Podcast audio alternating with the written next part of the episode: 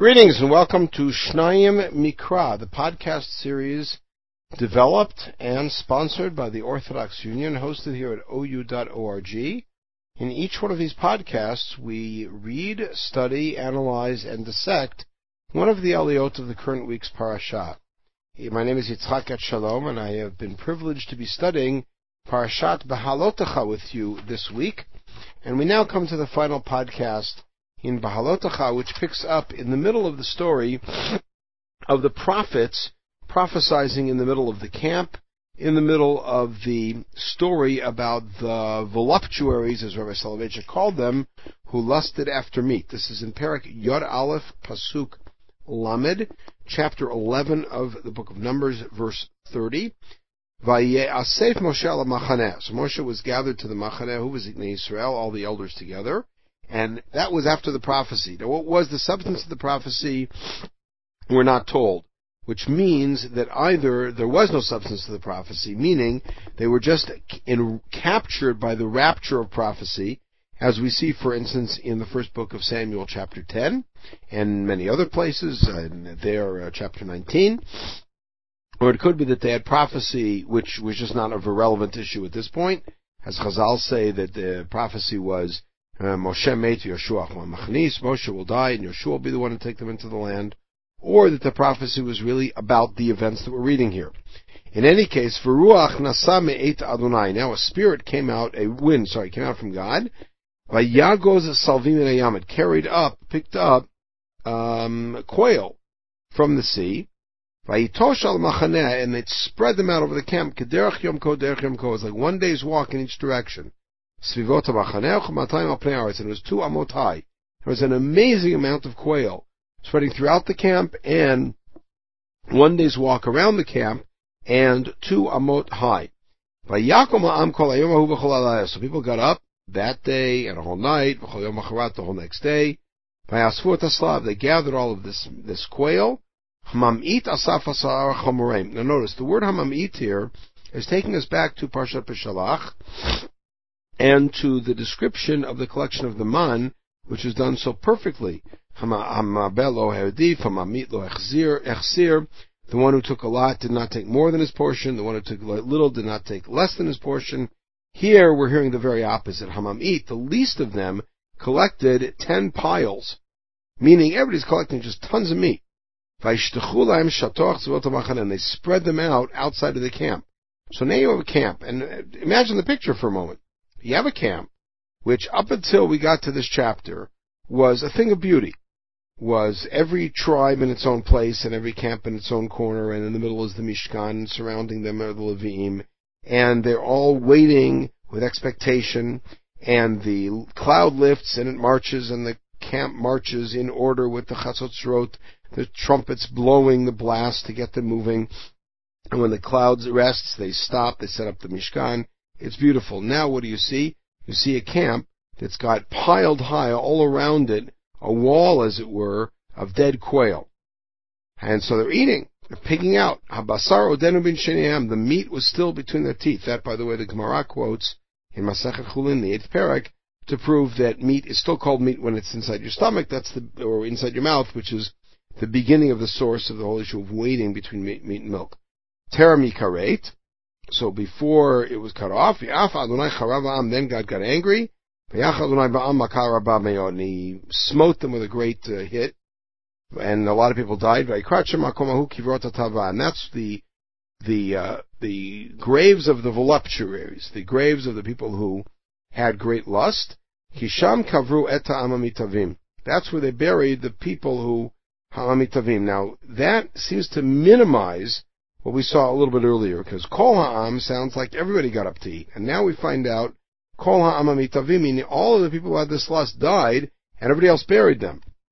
And when we count our numbers afterwards, we don't find a great diminution in the size of Bnei Israel as a result. So it may have seemed like a great plague, but it sounds like it affected a relatively small um, uh, group. And from there they march. Now we continue with our march. And now they get to this place of Chatzerot, and it sounds like they stay there for a while. We're in Chatzerot, and the next tragic event happens, but what you see now is that after the great glorious point the climax of beginning to march and the exquisite, elegant, generous invitation to Chovav, etc., there is a short piece about the uh, the um, the Tavera, the place where some people were burned because they spoke out, they complained, and then we hear this long story about the complaints where Moshe Rabbeinu gives up, and uh, Hashem sends him 70 helpers and gives Nevuah, and even that has a problem with it because there is contention about the fact that there are Nevi'im that are, that are having prophecy outside of the context of Moshe Rabbeinu. And then that's of course followed by the great plague that affects, however many it affects, the entire feeling of the, of the text now has shifted. The momentum has shifted away from Moshe, away from climax, away from glory, away from valor to complaining, to sin, and there's a, an impending sense of doom as if to say everything we were looking for isn't going to happen the way we hoped it would happen. Of course, we know how the story plays out, so we know that's the case, but you can almost feel it here. And then it hits home. And so the chapter 12, it's a short chapter, but a very key chapter. According to the Rambam, it includes one of the 13 principles of faith. We'll talk about that. So Miriam and Aaron spoke about Moshe, about the dark woman or the Kushite woman that he married. Because he married an Isha. Now, there's two problems in this verse. First of all, who's the Isha Kushite? And there we have a difference of opinion. Either it's a reference to Tzipora, the wife that we know he took, who's Yitro's daughter, and the idea is that she was very dark. The other possibility is this builds on an entire Midrashic tradition that when Moshe ran away from Egypt, he first ran to Ethiopia, he became a war, because there's a missing bunch of years, as many as maybe 60 years, between when Moshe Rabbeinu leaves Egypt and when he gets to the well in Midian and meets Tzipora. And he went to Ethiopia, he became a warlord there, he married a woman, and then he left her. So it could be that they're talking about that. The other problem is a grammatic problem at the very beginning of the verse. Vatadaber is the singular feminine. Third person. Vatadaber, she spoke. What does it then say? Miriam ve'aharon. Miriam ve'aharon. So it should be in the plural and it should be masculine as any plural when there's any males present. Why is it vatadaber? So the simple read of it is that Miriam was really the one who instigated it. She's the one who talked. And Aharon was present. Which is why, as it plays out later, we see that Miriam is the one who gets the worst punishment, but Aharon is also castigated for being part of this clique, as it were, against Moshe. And they speak about the woman. Now, Rashi takes one midrashic perspective. We're talking about Sipor, and what is it that they're saying about her? Not that there's something wrong with her, but rather that Moshe has abandoned her. And that's connected to the previous Parsha because she is standing there seeing these Eldad and Medad prophecy, and she's bemoaning the fact that, oh, I feel sorry for their wives, because of course, they're going to abandon their wives, just like Moshe abandoned me from the minute that God spoke to him. And they, our, Miriam and I look at each other and say, what do you mean? We're prophets, and we didn't abandon our family life. Uh, the answer is Moshe is different. And that goes, Vayomru, there we go, Harak ach Moshe diber Adonai. Did Hashem only speak to Moshe? Hello Gambanu Diber, he spoke to us also. Meaning, we're also prophets. Vayishma Adonai. God heard this and God was angry on behalf of Moshe. So now what happens? Vayish Moshe anav miod. Moshe is very humble, which means Moshe is not going to speak up for his, in his own defense. Moshe is certainly not going to speak up against his older brother and sister in his own defense. Adama And therefore, HaKadosh Baruch Hu is going to step in on behalf of Moshe and on behalf of the very unique and special relationship he has with Moshe.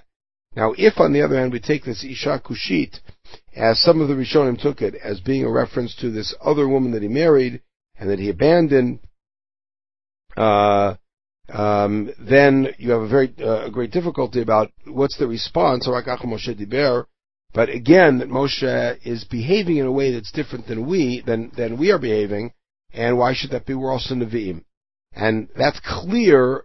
Clearly, the problem in what Miriam and Aaron were talking about was that Moshe was special, and they didn't get that he really is, because Hashem's response is very much to that point. So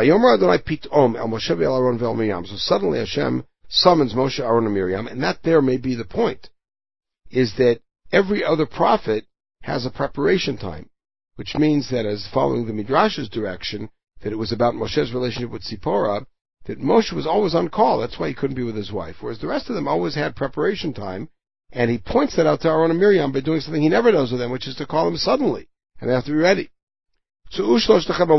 Go out to the Omoed, the three of you.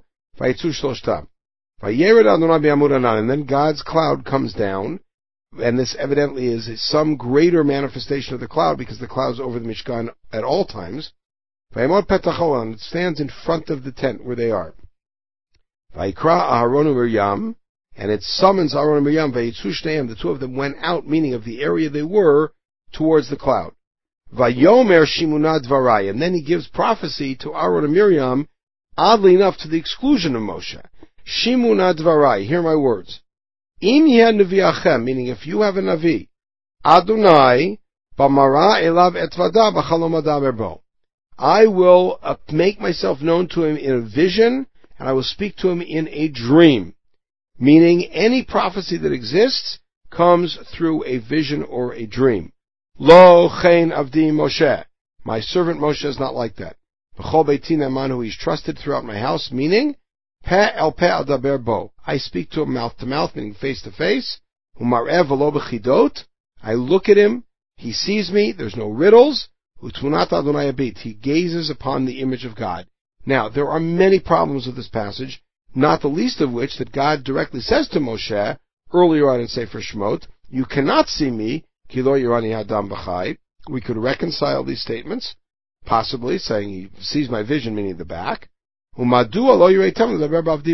You should have been in reverence and afraid to speak about my my servant Moshe. Moshe is not like you. He's much closer to me than you are. Yes, you're prophets, but prophets are not all the same. The Rambam here builds a principle, and his principle is principle uh, number uh, seven which is that the Mosaic prophecy is inherently and qualitatively superior and of a different type than every other prophecy. Every other prophet, by definition, has to be asleep when he gets his prophecy and see it in some sort of a vision, with a parable or with a symbol. Moshe sees it straight on.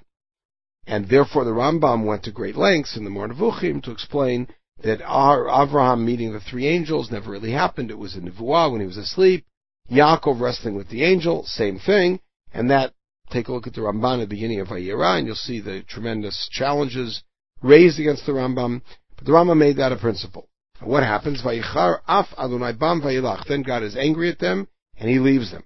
So He says His word and He leaves them. And now what happens? V'anan sar oil. The cloud left the oil because Hashem's presence leaves. V'nei Miriam itzarat kashalik. And now, would it behold, Miriam has tzarat. By the way, you have a very similar scene sort of bookending at the beginning of Moshe's career, when Moshe himself is at the sneh, and behold, he's got sarat. He puts his hand inside of his arm, takes it out, and behold, he's got sarat. Here you have it again. The presence of God is there, and the result of that is that there's sarat. The question, of course, back in say Parshat Shmot, is does Moshe get the sarat, the leprosy, whatever you want to call it, the skin disease, as a punishment, as Rashi alludes to, or is it as a sign to show the Bnei Israel? Unclear from that context. In any case, Vayifen Aharon El Miriam Mitzorat. So Aaron looks at Miriam and he sees that she's Mitzorat. She's got the skin disease that we miscall leprosy. Vayor Aaron Moshe. So Aaron now turns to Moshe and says, Bi which is short for Bi Ani Adoni which shows up only in Shmuel Aleph Chafhei in first book of Samuel 25. It's the formal version of that uh, that uh, abbreviated form, which is really "Pardon me." Don't hold this sin against us that we have done foolishly. Meaning, Aaron says we've done a terrible, foolish thing, but we have we have violated your honor. So please forgive us. Al nati kamet, because she looks like dead. That's what uh, some of this, this sarat is. She looks dead. Comes out of the, out of the womb already looking half dead. Now she looks like a dead person. What happens? Vaitzak Moshe Adonai Lemor El Na Allah. Moshe cries out to God and asks God to heal her, which is the surest sign that Moshe has forgiven her.